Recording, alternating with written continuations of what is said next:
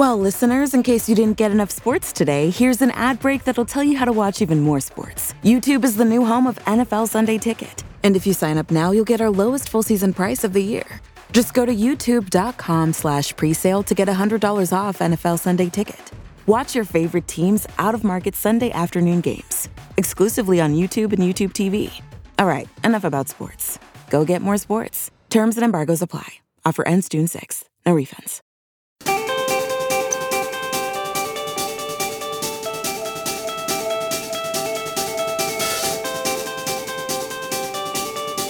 We got Biz here for PTO. Biz, show us what you got. Hey, let's all work hard and earn it. Yeah, let's bring it in here, boys. Give me a Biz 20 promo code on three. 1, 2, 3. Biz 20 promo code. Let's go. Swipe up. Let's go.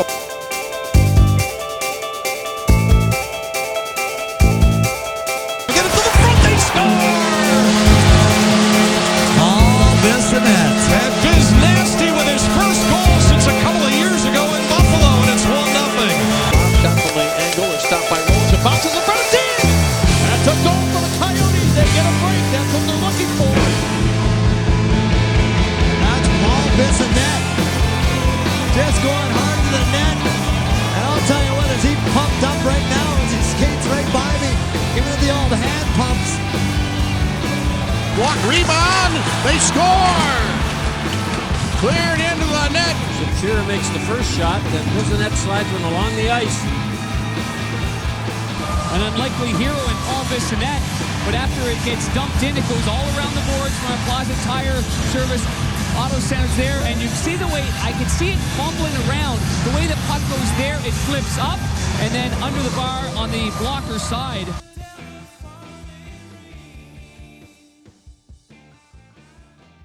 Somehow, some way, we got a 12-year NHL vet. He's played for the Arizona Coyotes, the Pittsburgh Penguins, six-time EA NHL cover athlete runner-up, ECHL Wheeling Nailers All-Star, color analyst for the Coyotes. He tried his craft at the Vancouver Warriors lacrosse team. Didn't work out so well, but he's good for a party. Co-host of one of the famed podcasts out there, Spittin' Chiclets. He is the guy that had the ultimate ice bucket challenge with a helicopter, Paul Biznasty Bissonnette. Thank you for joining us, Paul. That's the only reason I do these podcasts, is so I can hear all those amazing things about myself. So thanks for having me, and now I'm signing off. Well, we got him this far. Perfect. But I'm just kidding. Thank you so much for having me on. And going back to your intro, that's happened a few times where people have introduced me as a 12-year NHL veteran. I played 12 years pro, only 5.5 in the NHL, but then again, I'll take it. And going to one of your hosts, we keep losing him. Ted has been in and off this chat, so he's having technical difficulties. That's okay. We told him, and he's cool with it. We're going to roll with it. And, I mean, it's a Friday. We don't normally record on Fridays, but it's an emergency podcast, so emergency things happen. So, Paul, I guess first off, like, what have you been up to since COVID started? Like even just right off the hop, just kind of following online, I took it pretty seriously. Obviously trying to stay out of everybody's way and just self-quarantining. Arizona was a place that wasn't really affected early on, but cases have spiked up quite a bit here as of late. I don't think, you know, maybe some people were taking it as seriously, and given when they opened everything back up, as I mentioned, case spiked. But as far as a work standpoint, just trying to shift the focus of our brand and podcast. You know, we went down to one podcast a week, given that there's no hockey right now, and just trying to open up different avenues and doing other fun things for our following, like Twitch streams, playing NHL 20, and it's been fun. It probably was something that I wouldn't have ever exercised if given what happened with the quarantine, but we're really enjoying it. Whit's been hopping on. We've had a bunch of NHLers like Ryan Reeves, we just had on after he signed his contract. Binnington joined us. Wierenski. We have a famous streamer who's one of the best NHL 20 players, in Nasher out of Columbus. So it's been good, man. It's been fun just trying to keep my mind busy. So Brady, I'm going to get this to you here. Speaking of all the Chell you guys have been playing, how's your Chell game? And do you think you could beat Brady? Well, okay, so if Braden were a Cheller, I would totally be down to play him. But to this point, I haven't played. I just go on there and we joke around with the guys, and we run more of the commentary. I used to play Nintendo, and just how crazy the buttons have gotten, it's very hard for me. You guys know hand-eye wasn't my thing. I mean, it was hand to someone's eyes. Yeah.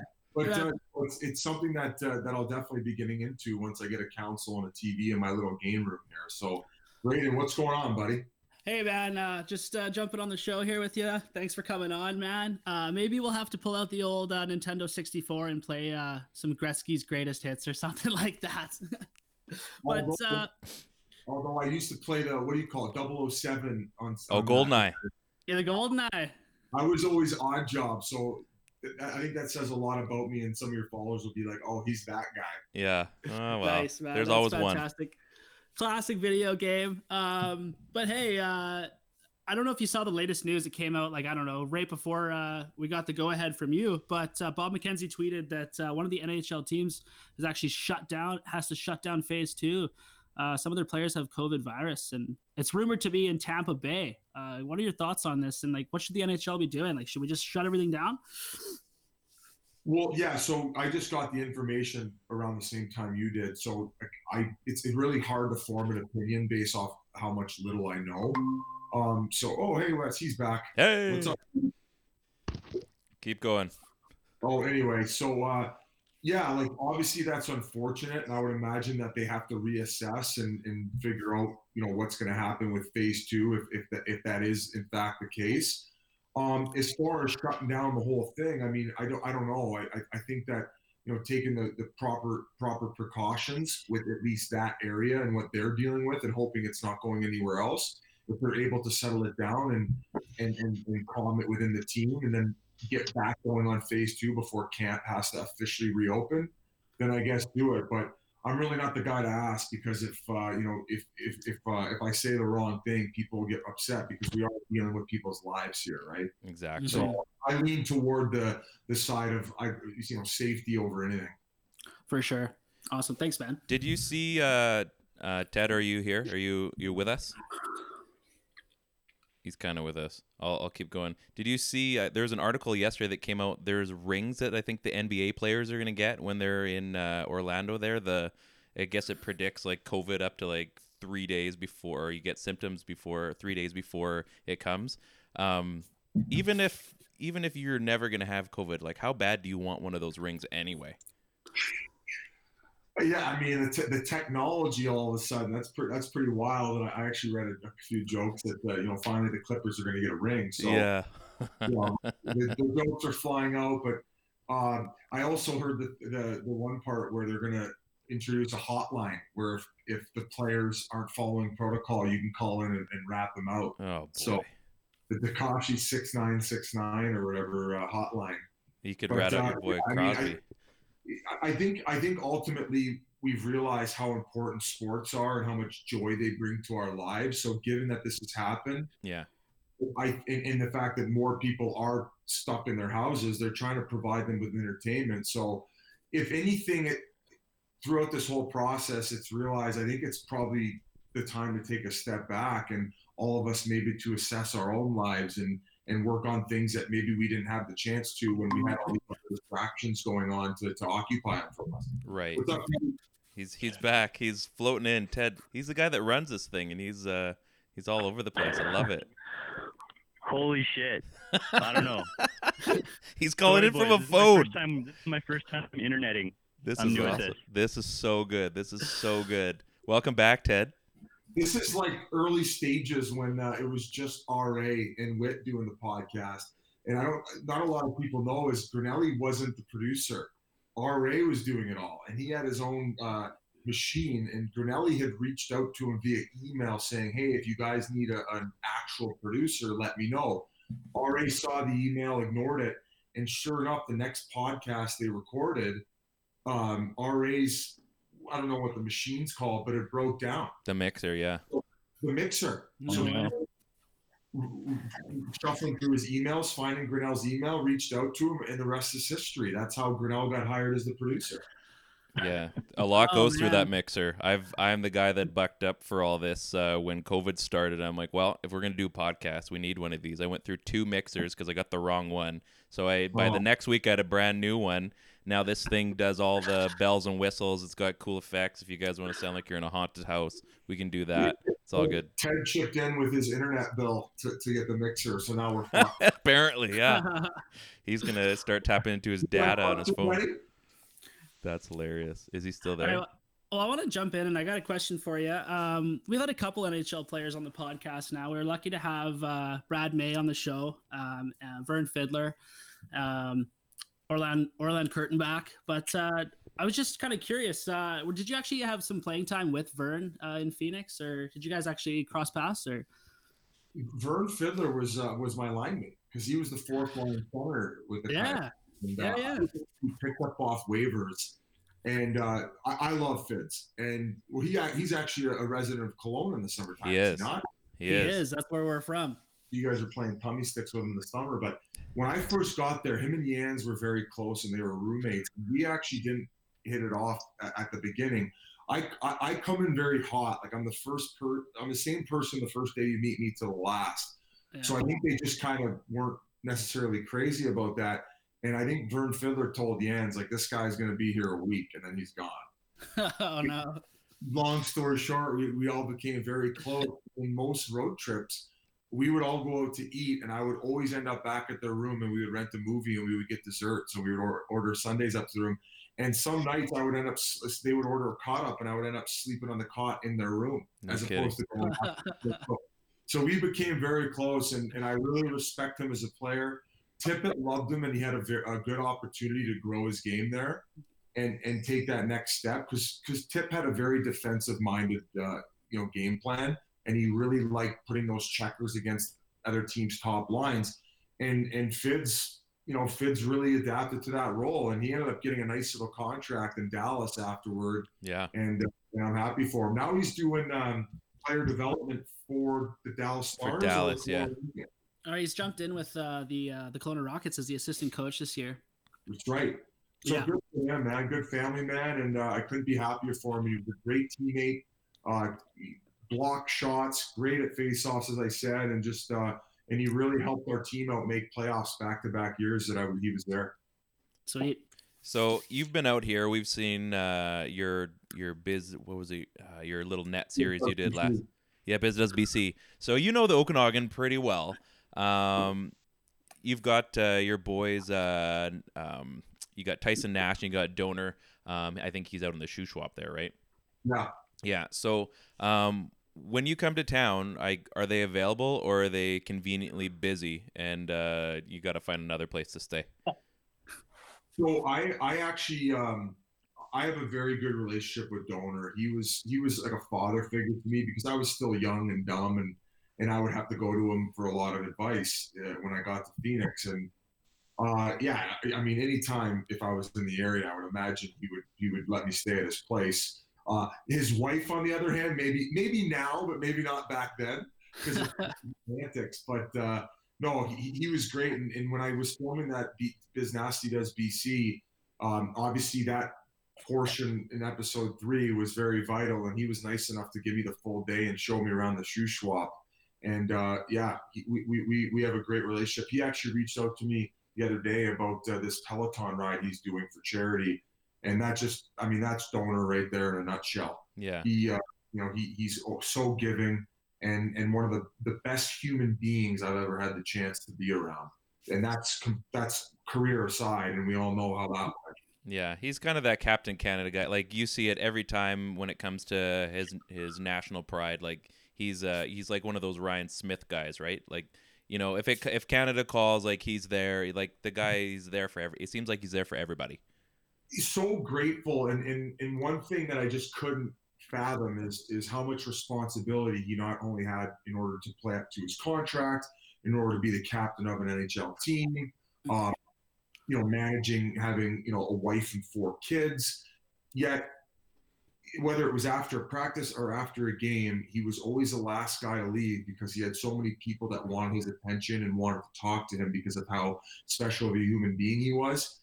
I was a rink rat, and I would always be the last the second last to leave, he would be at the rink at 12 o'clock at night still talking to a fan in the hallway in his gitch after a game and just giving everybody his time. And what he did for the Arizona Coyotes organization will never be touched. And that's why his jersey was retired here.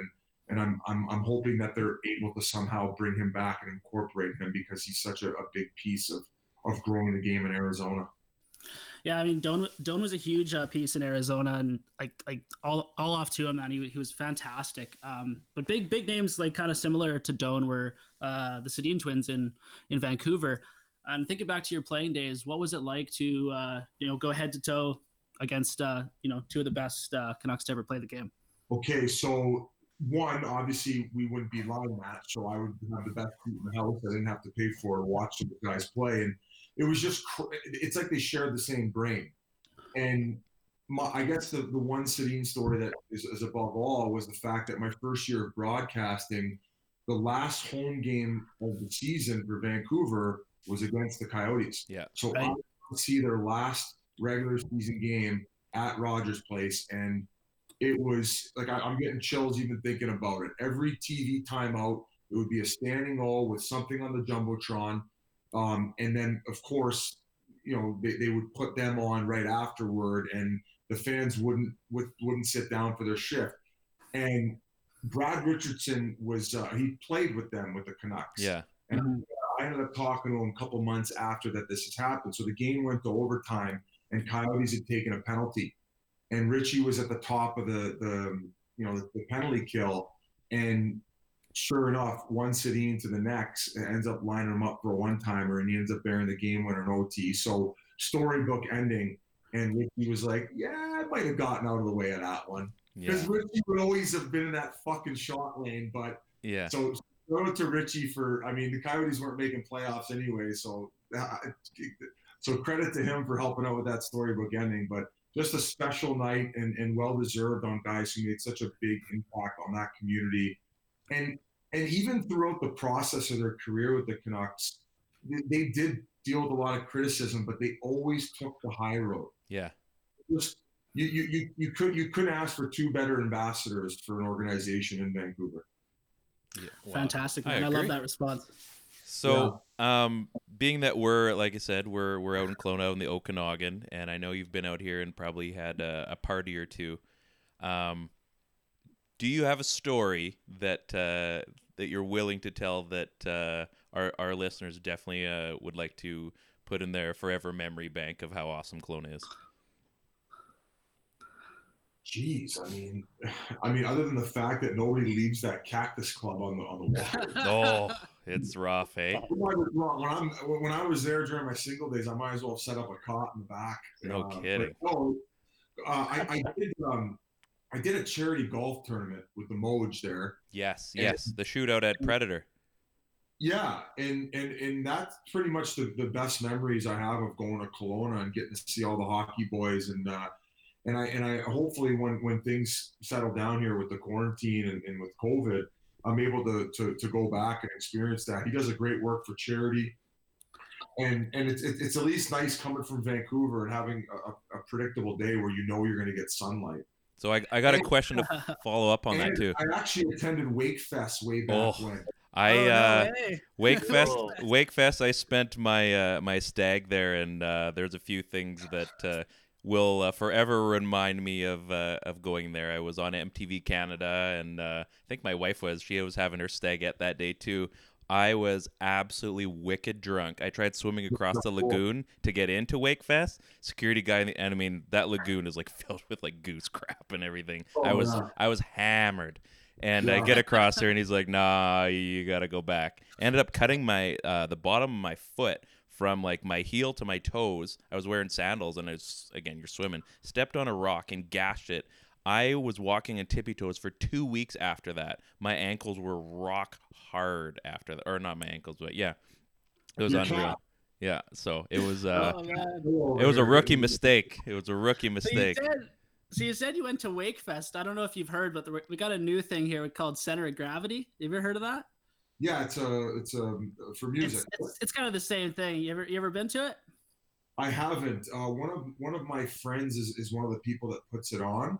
Yeah. And I think one of these years I will definitely check it out. I'm a big music festival guy. To me, one of the nicest ones I've ever been to, if not the best, was Pemberton. And unfortunately, they couldn't sustain it. I don't know if they ran out of money or whatever. But I ended up going back-to-back years, and I hope that they're able to reboot that. A couple other ones that I'd been to were Bonnaroo. Yeah, we've seen your tweets and stories from that guy. So that was the first time I met Sean Avery, and I was high on mushrooms. That was a great experience. I was there with Scotty Upshaw, Joffrey Lupul, Shane O'Brien, and a couple other hockey guys. And because Scotty Upshaw had met one of the guys who put on the festival, and we were staying in like a tour bus, so we were getting golf carted around, and we would have 3 meals a day, and it was a 24-hour concierge service. So if you ended up meeting a lady and you needed like some rubbers, you could just call up that number. They would go get you some rubbers, and there you go. So it was an unbelievable experience. I got to see Arcade Fire. Nice. Who else was there? That was the first time I'd ever seen My Morning Jacket live. Yeah. I don't know how many people are more My Morning Jacket fans, but that was probably the best live performance I'd ever seen, and I guess I would put them at a tie with Arcade Fire. No kidding. Crazy. Do you do you still spend time with a lot of these guys? Like, I know we just saw Shane O'Brien, I think it was on the Large Cast a couple weeks back. And obviously that dude's got some great stories, but do you still hook up with these dudes from time to time? I know, you spend so much time talking to people for the podcast, but what's it like just hanging out around and about, and do you still do it? Yeah, I was a social butterfly during my NHL days, and those are just guys that, they like to go out and have a good time and experience things. Scotty Upshaw introduced me to a lot of music, of course, that music festival as well. And of course, they like to party. So, I keep in touch with all those guys. When I was in New York City this winter, met up with those guys. We did another podcast with them and went out to dinner. So it's just good reflecting on all those fun stories that we had together. And definitely still keep in touch with those guys. Excellent. Where are you stationed right now? Where do you spend most of your time at the moment? I'm in Scottsdale, Arizona. And just going back to your last question is, one part about retiring that was very difficult for me, I'm a social person. And all of a sudden, when not only your livelihood stripped from you, but every day I got to go to the rink and interact with all my buddies. And it's not so easy when that. And then, of course, as they get older, they start families, and you don't have that type of interaction. So that's why the podcast to me has been so vital, because I love keeping in touch and catching up with everyone. Yeah, that's awesome, man. I have a question for you, Paul. So you said you like coming out here and doing some charity stuff. There is this year it's not happening, but I'm gonna pull a favor for my buddy here. Shea Weber and Josh Georges there's like a celebrity slow pitch tournament in Kelowna here. So it got canceled this year. It all the funds go towards, there's a place called Joanna's House. So basically it's right across from the hospital there, for kind of like a Ronald McDonald House or Canucks Place. So they families can stay there and don't have to worry about coming back and forth when they've got someone in hospice or whatever. Would you commit to doing it next year if they have that tournament? Because there's a ton of NHLers that come, and basically it's like I think it's a couple days of just playing slow pitch with all the guys and just hanging out. And you play, I think there's like a pro, 1 or 2 pros per team, and you can sign up. And it's just basically good time to hit some balls and have a good time in the summer. Look at you, broker and deal, Larry. That's what I do. But you mentioned Ronald McDonald's House. I actually do some work with McDonald's regarding that charity, and I didn't really understand the concept until my business partner broke it down to me and what it provides, and an unbelievable cause. So good on you guys for supporting that. I mean, if my timetable's open and I'm able to, it's just nowadays with the growth of the podcast, we do get a lot of requests. Yeah. And as you can see, I hate saying no. I like, we use the term snapping it around. And anytime I get asked to do other things and touch other people's demographics, let's do it. So hopefully I can do that, and maybe we can help out. And is Shea Weber committed for next year? It's him and George's. It's their thing. So they've partnered with actually a buddy of mine. He runs a card shop here. And they've partnered together, and like I said, they just did an online auction because of there wasn't the tournament, so they raised funds in a different way this year. I think they got about $6,000 this year from like auctioning off memorabilia and stuff. Usually they're pulling in like 10 to 15 because of the ball game, because obviously you can sell tickets and everything else. So, yeah. But yeah, like Weber, like who else? Brady, I think is Vern in there. Maybe I'll coach because we just hand eye, so I don't need any other criticism coming at me with striking out at a fucking slow pitch tournament. Well, we'll keep you on the maybe list. Maybe you can have a signed bottle of Pink Whitney or something. There you go. All right, well, I got a quick question. It's just for a friend of mine here. He's a big fan of the podcast of yours, Spittin' Chiclets. And he just wants to know, you're a big dressing room personality, big personality guy in general, about who is the biggest dressing room personality in your career? Hey, it's Ryan from the PP1 podcast on Crier Media. If you're looking for a spot to advertise your company, your brand, your cheese wheel, some beer, maybe some donuts, this is the spot. Reach out to me via DM on Twitter or Instagram at always94, and I'd be more than happy to chat with you. Worst case scenario, we just become best friends. And how awesome does that sound? Dennis Bondy was a treat when I had him in Wilkes-Barre. And he just had all these old school quick one-liners that half of which at the time flew over my head, but the other half, he would have the locker room up in arms. And another reason why I love the podcast and what's hard sometimes is you get some of these guys in the locker room that were absolute clowns, but the minute they get in public, it shuts down. We were fortunate enough to have some of Witt's former teammates who were clowns, like Tim Stapleton, who was on the podcast. Yeah, unbelievable. I would say, though, at the top of the list, and I was usually the butt of all the jokes and the punching bag, was Keith Yandle in the Phoenix Coyotes locker room at the time. He is, he's probably one of the funniest people I've ever met. So he's far and above the best hockey personality that I've ever been around. And without social media and without the podcast, I don't think people would have known that. Because I don't think he even has his own Twitter account or no platform in order for people to see that. So that all started back then when me, him, and Donor were doing NFL Super Bowl predictions and all that. So Keith Yandle would definitely be my answer. Fantastic, man. So, what's going on, buddy? Ted, are you still there, bud? Yeah, man. I don't know if you guys can hear me at all, but I'm following along. I'm doing my best. You're in. You got a question? Speaking of multi-sport and you playing slow pitch, and that's a possibility, like, can we talk about your time with the Warriors and lacrosse for just like a quick second? Yeah, so I was approached. This happened. So I was approached by the Warriors lacrosse team. They reached out to my business partner, Jeff Jacobson, and they wanted to do like a promotional video. So, like, I like to go outside the box, and if we're gonna do it, let's push the limits. And we thought of this idea where I was going to try out for the team, and it was going to be a hoax, and we were going to all start it off by tweeting it as if though. Do you guys remember the football player from the where was he with at the time? He's from Tennessee. He was with Jacksonville at Ramsey, and he basically said he could make the ECHL in 6 months. Oh no! And I remember that. I remember that. Yeah. So the hockey world was up in arms. Of course, hockey fans are very defensive of their sport and how hard it is to play. And he was just stirring the pot. So we figured, why not take the same approach, but eventually follow up with it, show up to camp and make this viral video. So when we did it, it had an incredible reaction. The original video we did, the teaser got over 400,000 views on social media, like on the Twitter. And just the amount of interaction and how much attention it brought to lacrosse, and which was the ultimate goal. The problem in the meantime, before the actual video came out, to finally find out most people knew it was a hoax, was I had to take the barrage of insults from lacrosse people. And rightfully so, because when I went to camp and I tried to play, you'd think that just running around and having a ball in your lacrosse stick, how hard can it be? Wouldn't be that hard, but learning how to I still don't know how to shoot a lacrosse ball. I couldn't cradle it at all. And I have the utmost respect for lacrosse and their players because of the beating those fucking guys take on a game-to-game basis.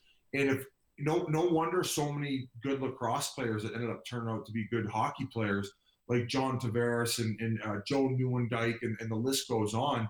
And not only for the sheer fact that it helps with your hands and keeps you conditioned in the offseason, but you're able to deal with that type of punishment in the game of hockey, where to me, I think lacrosse is even more punishing than hockey itself. So I wish I would have played growing up, because I think it would have really benefited me on the ice.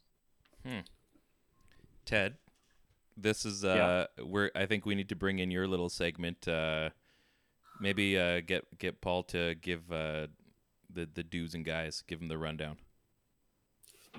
Oh, I didn't. Do we have names set aside for dudes and guys? We don't really. So we've got a segment here. Elaborate more on your point too. The ultimate goal was to become a brand ambassador for the Vancouver Warriors. Yeah. And I think that it worked out, and it brought more attention to lacrosse. And even the video that we ended up putting out of me getting clowned at lacrosse camp, I think that was over 500,000 views. So the ultimate goal was to get at that traction. And they actually hired a company to calculate what type of media, how much in media they've gained from that. And it was over $500,000. That's what they would have had to have paid to gain that much traction in media to provide the viewership. So Goal accomplished, and I was very happy that I could do that for a sport that doesn't get the respect it deserves. That is so cool. Well, we have this segment. I know Ted wanted to take over here for Dudes and Guys, but I don't think he has it in front of him. We do this thing every week. It's called Dudes and Guys. It's pretty much like the dude is the best, and the guy, he's just, he's just like average. He's a guy. We usually had our expectations of every week for the Canucks, right? We'd pick one dude and one guy, but we've changed things up a little bit for your sake here. And, there's no hockey going on as well. So we're just wondering, if you had to pick a dude from your career that you played with, played against, who would it be? Like just the coolest guy. Basically, Just an all-around great player or something, maybe a guy you learned a lot from, or... Just who is an absolute dude in the NHL? Yeah, the criteria is yours, but so you can make it whatever you want. But who would be like your dude in the NHL? Ryan O'Reilly would be up there. I don't know him extremely well, but obviously interacting with the Cam Jansons and the Pat Maroons and just saying the impact he not only had on that St. Louis locker room, but the fact that he's always the guy to rally the boys and like go and grab a few pints. But saying that, show up the next morning, first guy, has an incredible work ethic, and to lead that team to a Stanley Cup. He plays the guitar. He's just a dude. And to bring it even further is, I don't know if you guys know about his old man, but he's big into the psychological aspect and helping guys overcome like the mental barriers of their game. And it's no wonder why, Ryan is so mentally tough, and his father actually runs programs and helps out people. And when we had Patty Maroon on the podcast, he talked about it and how he was struggling when he got to St. Louis. Yeah, I remember that. So to back it up a little bit, Patty Maroon, I think he thought he was going to get a nice little contract because he was one of the sought after free agents. He had some pretty decent goal totals the years before, and he ended up, not getting stuck. Because I don't think anybody listening is going to sympathize for a guy getting $1 million and getting to play in his hometown and play in the National Hockey League. Okay. But I think to a free agent who was expected a payday, he didn't get what he wanted. So for the first half of the season, he struggled in his hometown of St. Louis, and he actually sat down with Ryan O'Reilly's old man. And he said from the minute after sitting down with him and continuing to talk to him, he turned his game around. And, for him, the rest is history. He ends up winning a Stanley Cup in his hometown. And he was a big part of that playoff run. So Ryan O'Reilly is just the dude. Who's your guy? Crazy, man. So yeah. Who's your man? Anyone out there? Who's your man? Like a guy that maybe you played with. You thought maybe he'd be a dude, and he just turned out he wasn't that good. Is there someone that maybe you'd like to throw under the bus a little bit? No. I try to focus more on the positive now, and I think if you go the negative route, it just kind of opens things up to escalate. And I will say that, now, with the growth of the podcast, we do have a lot of people who are, coming at us and trying to bring it down. I think as I get older, it's more about let's just continue to build each other up. Let's try to help help our brothers out and as a society grow. I mean, this, I will say, my mind frame on things have drastically changed over the last few years, just growing up. And I think that it's taken me some time to mature, but specifically in this last 3 months, as this has happened, it starts opening your eyes as you try to create some personal growth. Okay, I'm going to steer it in a different way, because obviously we can turn this into a fun way to make this happen. You got to pick between Crosby and Malkin, because obviously you played in Pittsburgh. And so if you had to pick, like, and I don't know what your reason would be, but who would be the guy between Crosby and Malkin? Two absolute superstar, eventual Hall of Famers. Like, it doesn't have to be necessarily for like whatever, but just something jokingly like that you know that no one else may know about. Well, I think it would probably go to Malkin just by default, because we're talking about, to me, one of the greatest. He'll go down as one of the greatest, I think, top five players of all time in Sidney Crosby, but not only his impact on the ice, but off the ice. Like, this guy is like squeaky clean. Yeah. He lives and breathes the game. And for anybody to commit their life into growing something that we're all so passionate about, and to not, get sucked into anything that might, negative influences or what it may be, I can tip my cap, because I was unable to do so. And, and to kind of shift the conversation to the dude and guy thing, is we had Max Talbot on the podcast, and he's a guy who knows those guys way more in depth than I do, because I had a short period of time with him. Is he described Sid as the leader, and you always know what you're going to get. And this is specifically hockey. He said, but when Malkin wants to, he thinks when Malkin's at his best, he's the most dominant player. Mm-hmm. And I think we've seen that, especially when Sidney Crosby has fell victim to injury. Yeah, he's able to elevate his game and really carry the team as if though Sid does. And I think that when Sid's in the lineup, it's more of Malkin's respect for Sid, where he defers a little bit. And so going back to your answer, Malkin's the guy, but not because he ain't the dude. Oh no, it's I think, like I said, it's a lot easier when you've got two eventual Hall of Famers than give somebody the gears anyway. I tell the story all the time, and Malkin's just so laissez-faire, where I was next to him after the year they'd made their run. They won the cup, and that was the year that I played 15 games. So the next year in training camp, which I eventually ended up getting picked up off waivers by the Arizona Coyotes, was I was riding a stationary bike next to Malcolm in camp, and Frank Bonomo, who was the team PR guy, walks in and hands him an envelope, and I was kind of like, Gino, what's that? And because you could tell when he looked at it, he smirked a little bit, and he kind of was like, don't worry about it. And I was like, fucking show me. So he ends up signing over the envelope, and it was one of the bonuses he reached season before. The check was for just under $1 million. Oh jeez. Still riding on his fucking stationary, getting a check for about $960,000, like it was nothing. Yeah. He probably left the fucking thing in the cup holder after he was done his ride too. That's how easy going he is. But he is just the man. He once forced a Louis Vuitton rep to reopen the store at like 9:15 at night when they were on a road. Brooks Orpik was with him walking around after dinner. And he kept banging on the glass. And finally, the person came to the door. Hey, sir, we're closed. He's like, no. Oh, I buy shoes. He goes, no, I buy shoes. I was like, well, no, we're closed. And he's like, no, I buy shoes. Because I always talk about how big of a bully he is. And, and sure enough, they let him come in and spend $5,000 on a couple pairs of wheels. Oh, man. Wow. Must be nice. That's Evgeni Malkin. That's awesome. Ted, you're still with us? Yeah, man, I'm still here. It's a little bit tough all along the phone, but I'm just loving these stories right now. I mean, I think it says a lot about Gino and what kind of guy he was to be as dominant of a player and personality as he is, but to be able to take like a complimentary role. And I'm not saying like backseat to Sid, but to just like understand where you sit in the lineup of things and how you can impact the game. So that's pretty cool. I mean, you guys have heard the story about when Gino came the year after Sid, and Sid's extremely superstitious. So Sid always liked going out last. And Gino, their first game, they're going out and Sid's waiting there and he's kind of like, go ahead to warm up here, buddy. And Gino's like, no, you go. Me last. And he's like, no, he's like, you're a rookie. I get it. And he goes, no, 3 years Super League. Because Gino had been playing 3 years in the professional league in the KHL, which at the time was called the Super League.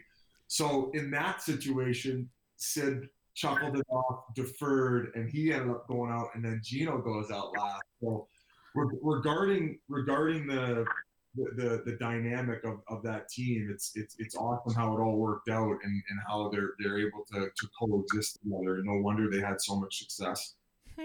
That's awesome. I was kind of thinking about this because we were talking about this before you got on, Paul, about the two Twitter accounts, and I think most people know and some people don't why you kind of had to tone things down and leave Twitter for a little bit, and then you came back as 2.0. We can maybe tell that story, but my question kind of was for you after you got to the NHL, and you're a pretty vibrant personality. Did you ever expect to be like a social ambassador for the NHL and for hockey in general? Like, it just seems like it naturally came, and now like you're a name that everybody seems to know. And obviously with the podcast, there's a lot wider reach, but the game seems to have grown. And like your name, like in all honesty, until kind of the Twitter thing happened, I had no idea who you were, and all of a sudden now you're a guy like nobody's gonna forget. Like you're outgoing, like you're involved in so many different facets of the game, and it just seems to grow. And like you're involved, whether it's with Rogers and all the things they're doing there, and these hometown hockey things, or advertisements, the Pink Whitney stuff, or whatever. Like it's pretty awesome that you can kind of go from, as you've described your career as, definitely a lesser role as a whole. But now you've come in at, like, you've had such a bigger career, basically, as you've kind of, left the actual game, and you've kind of like grown, the biz empire, if you will. Yeah, I take no offense to that. I know that people forget I was a defenseman, right? So I had to completely adapt to the fourth line playing role in order to even get to the NHL. And I actually had more healthy scratches in my NHL career than I did games played. So I was well aware that my impact wasn't much on the ice. But when I ended up starting social media, it was more like, hey, what's this? And joking around with fans and open that door to let them see what not only my personality was, but my teammates and what other guys in the league were like.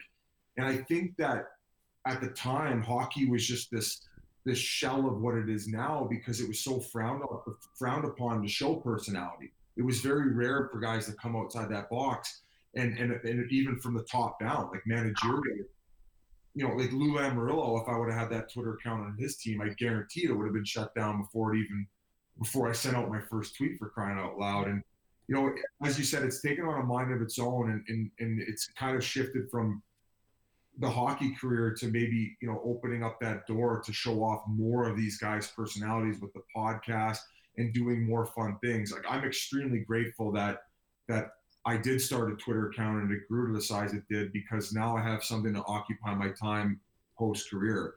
And ultimately, that's one of the biggest things that I'm thankful for, is the fact that I'm able to keep my mind moving and have a purpose to wake up every day. That's the key. And some guys do struggle with that. Even guys who made $50 million in their career, once it's all over, they just don't have a purpose anymore. And they fall into some dark times. So it's been awesome. I'm, and then not only to collab with Whitney and have this Chiclets podcast and to put these guys on a pedestal, all these different characters we get on. It's been a wild ride, man, and I never expected it to grow to the size it did. And I hope that I'll never take advantage of it. It seems natural for you guys too. Like, there's that goofy relationship that just seems like you guys could literally pick up on a moment's notice, and it's like you guys all live in the same house together. Like, it has that feel to it. There's no kind of awkwardness. I mean, when we first started up, I knew one of these guys, and had worked, I guess, at a distance with Brady as well. But we had our first couple episodes and kind of figured it out. But like every time I listen to you guys, it's just like, it's like you guys have known each other for years and years and years. It just seems so natural.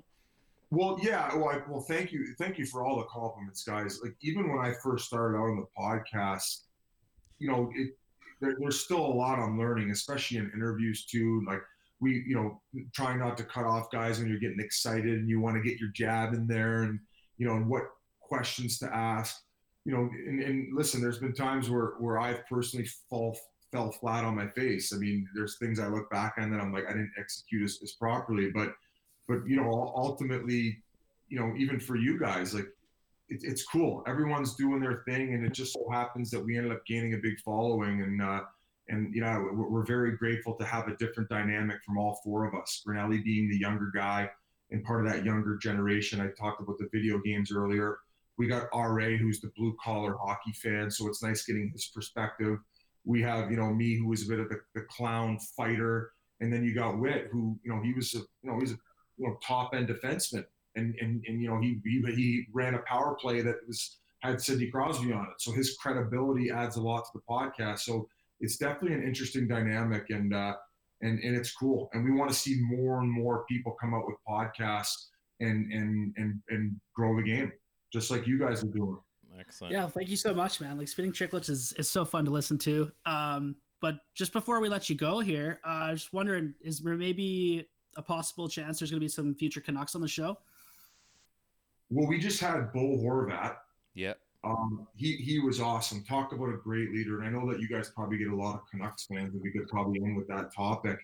You know, you guys as an organization are in the right direction. 3 years in a row, you guys have had a guy nominated for the Calder Trophy.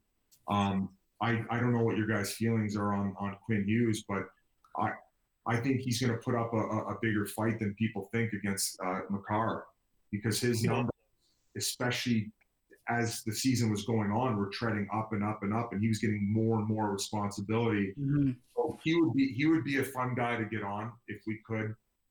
We asked, what's his name? Geez, the handsome fellow, Besser. Yeah. But I think some guys are a little timid because they feel that our fans want to be entertained with all these crazy stories. Mm. And also, some guys do have a bit of a squeaky clean reputation, so they don't want to maybe say the wrong thing and create a distraction for the organization, especially given with how well the team is playing this year. So, you know, any guys that are willing to come on, we want them to come on, and any guys that are a little timid too and don't want to. We're cool. There's no hate. Like, we know we're probably never going to get Mario Lemieux or Wayne Gretzky, because all they have is things to lose and not gain by coming on our podcast. Awesome. Yeah, I can appreciate that. It almost like it's like your thing earlier, saying like you don't really want to burn any bridges, right? No.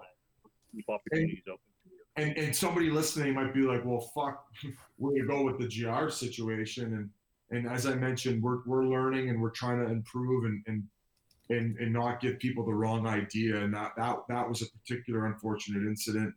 And I think all of us looking back regret it. And I wish I would have caught it in the midst of the interview. And because people don't realize, when you're in the midst of an interview, like sometimes when you're even listening, you're as a guy asking questions, you're more concerned about what you're asking next. Yeah. And in the midst of that, trying to digest and play off of what their response was. So, it's not as easy as it looks, and we're, you know, we regret that situation, and hopefully that people can move on and we can all learn from it. Excellent. Ted, do you have any final words for Paul?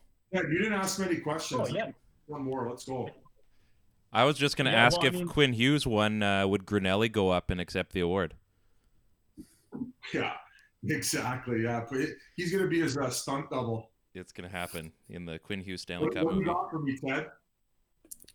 No, I was just like, I mean, you've just been such a busy guy. Obviously, Pink Whitney is a thing, and the charity work and the podcast. I mean, you were hustling so much during the All-Star game.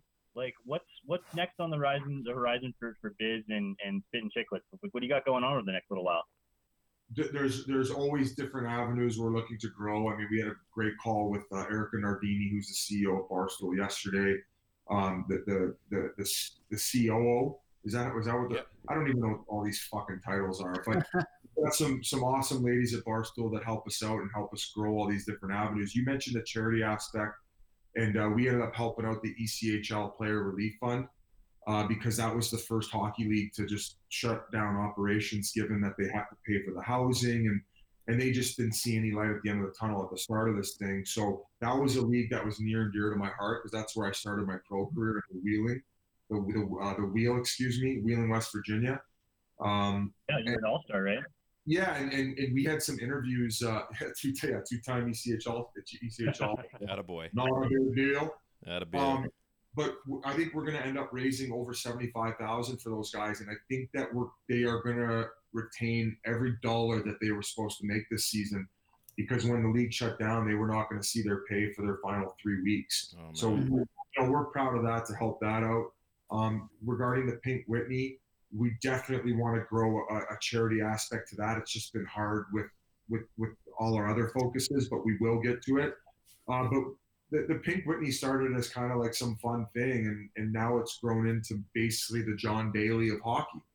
Yeah. And the Arnold Palmer is the original drink, lemonade iced tea. Mm-hmm. The vodka in it, they call it the John Daly, of course, and we wanted to create something for hockey fans to be able to bond over after a men's league game and bring in a bottle, because it is it's a community, and there are a lot of good people involved, and people should have that escape from reality in order to go to the rink and play men's league or whatever it may be, go to a game, go to a junior game, and hopefully enjoy a couple cocktails and maybe forget about some of the stresses of life. So it's been a great ride, boys, and I really appreciate you guys having me on, and I wish you guys the best of luck in what you guys got going on here. And you guys had some awesome questions, so thank you to you and your fan base for having me. Excellent. I've got two questions for you, Paul. One, you guys are not on the hook here. Well, I know. So I got a half bottle left of Pink Whitney in the fridge there. Is there anything that you would suggest mixing with that? Because it's pretty sweet, right? So yeah, what's your combo?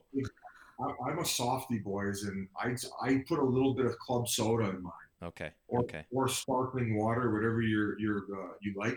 So the black community has took a massive liking to the Pink Whitney. Yeah. Okay. And you know what they're mixing it with? Oh no. Hennessy. Oh really? They just love the color. And remember when they used to mix Hennessy and Hypnotica? Okay. And there was a name for it. I forget it. But that's what one of the most popular drinks are right now, is the mix between Hennessy and Pink Whitney. Really? Now, I don't know if I would try it. No, I wouldn't. Yeah, that sounds dangerous. So that's one of the answers, and I was surprised to hear that. But we talked about the charity aspect, and with everything that's going on in the world right now, maybe we could shift a little bit of focus in order to making hockey more affordable for the black community, and getting some of the players who have paved the way, the Willie O'Rees, and even the next wave of the Wayne Simmons, the JT Browns, the Evander Kanes, oh, Lord. Maybe collabing with them and opening the door, because I mean, there's some incredible athletes there, and if we're able to, provide them with the resources in order to grow and become NHL hockey players, I think it's only going to benefit the game in the long run. So I know that kind of translated into back to the charity, but Pink Whitney and Hennessy. Now we just got to think of a name for it. Oh, I like it. Now, well, maybe we'll put that to our followers. Thanks so much, Paul. It was very impromptu. I didn't expect to get a message this morning saying, yeah, I'm good. So I'm glad the boys were able to make it as well. And again, very much appreciated. This is a huge honor to have a guy like yourself on our show, and hopefully obviously help grow our stuff. But we're definitely going to make sure that we can help out any way we can with the future endeavors you've got. So very much appreciated. And I guess that's pretty much it this week. Emergency Podcast with Paul Biz Nasty Bissonnette. And stick taps for Ted. I know he was having technical difficulties, and I've been before. And it's like that dream where you have where like you get dressed in hockey, and then you're heading out to the ice, and the next thing you know, you don't have your gear on anymore, and then you got to head back in the locker room. Have you guys ever had that dream before? Yeah, bits and pieces of that. Yeah. So way to battle through it, Teddy. Stick taps. Thanks, buddy. Appreciate it. Beautiful. Thanks so much, Paul. All right. Thanks again, Spiz. Thanks for your time. Take care. Excellent. It is your favorite girl. That's right, it's the Allie Mars, the one and the only. Everyone else just ain't me. I am the host of Welcome to Mars, a lifestyle podcast where nothing is off the table. I have come a long way from sex and dating and have transformed the new vibe to all things lifestyle. We still talk sex, but I'm more interested in the journey, where people have come from, how they made it, and where they're going. Subscribe or follow to a brand new look and a brand new era. Welcome to Mars. Subscribe or follow on Apple, Spotify, Google, or at theallymars.com. Because even with the new look, I'm still that same bitch you love to hate. Come on, let's go to the Blue Hotel. I want to at the Blue Hotel. The podcast that goes everywhere the imagination dares. It's for the open-minded, the pleasure seeker. It's Jeff Woods with the new podcast about relationships and sexuality, theme-based with special guests. The Blue Hotel Hotline, and every episode climaxes with an adult bedtime story.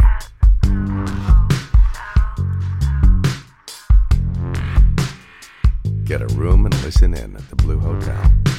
Begins Friday, September 23rd.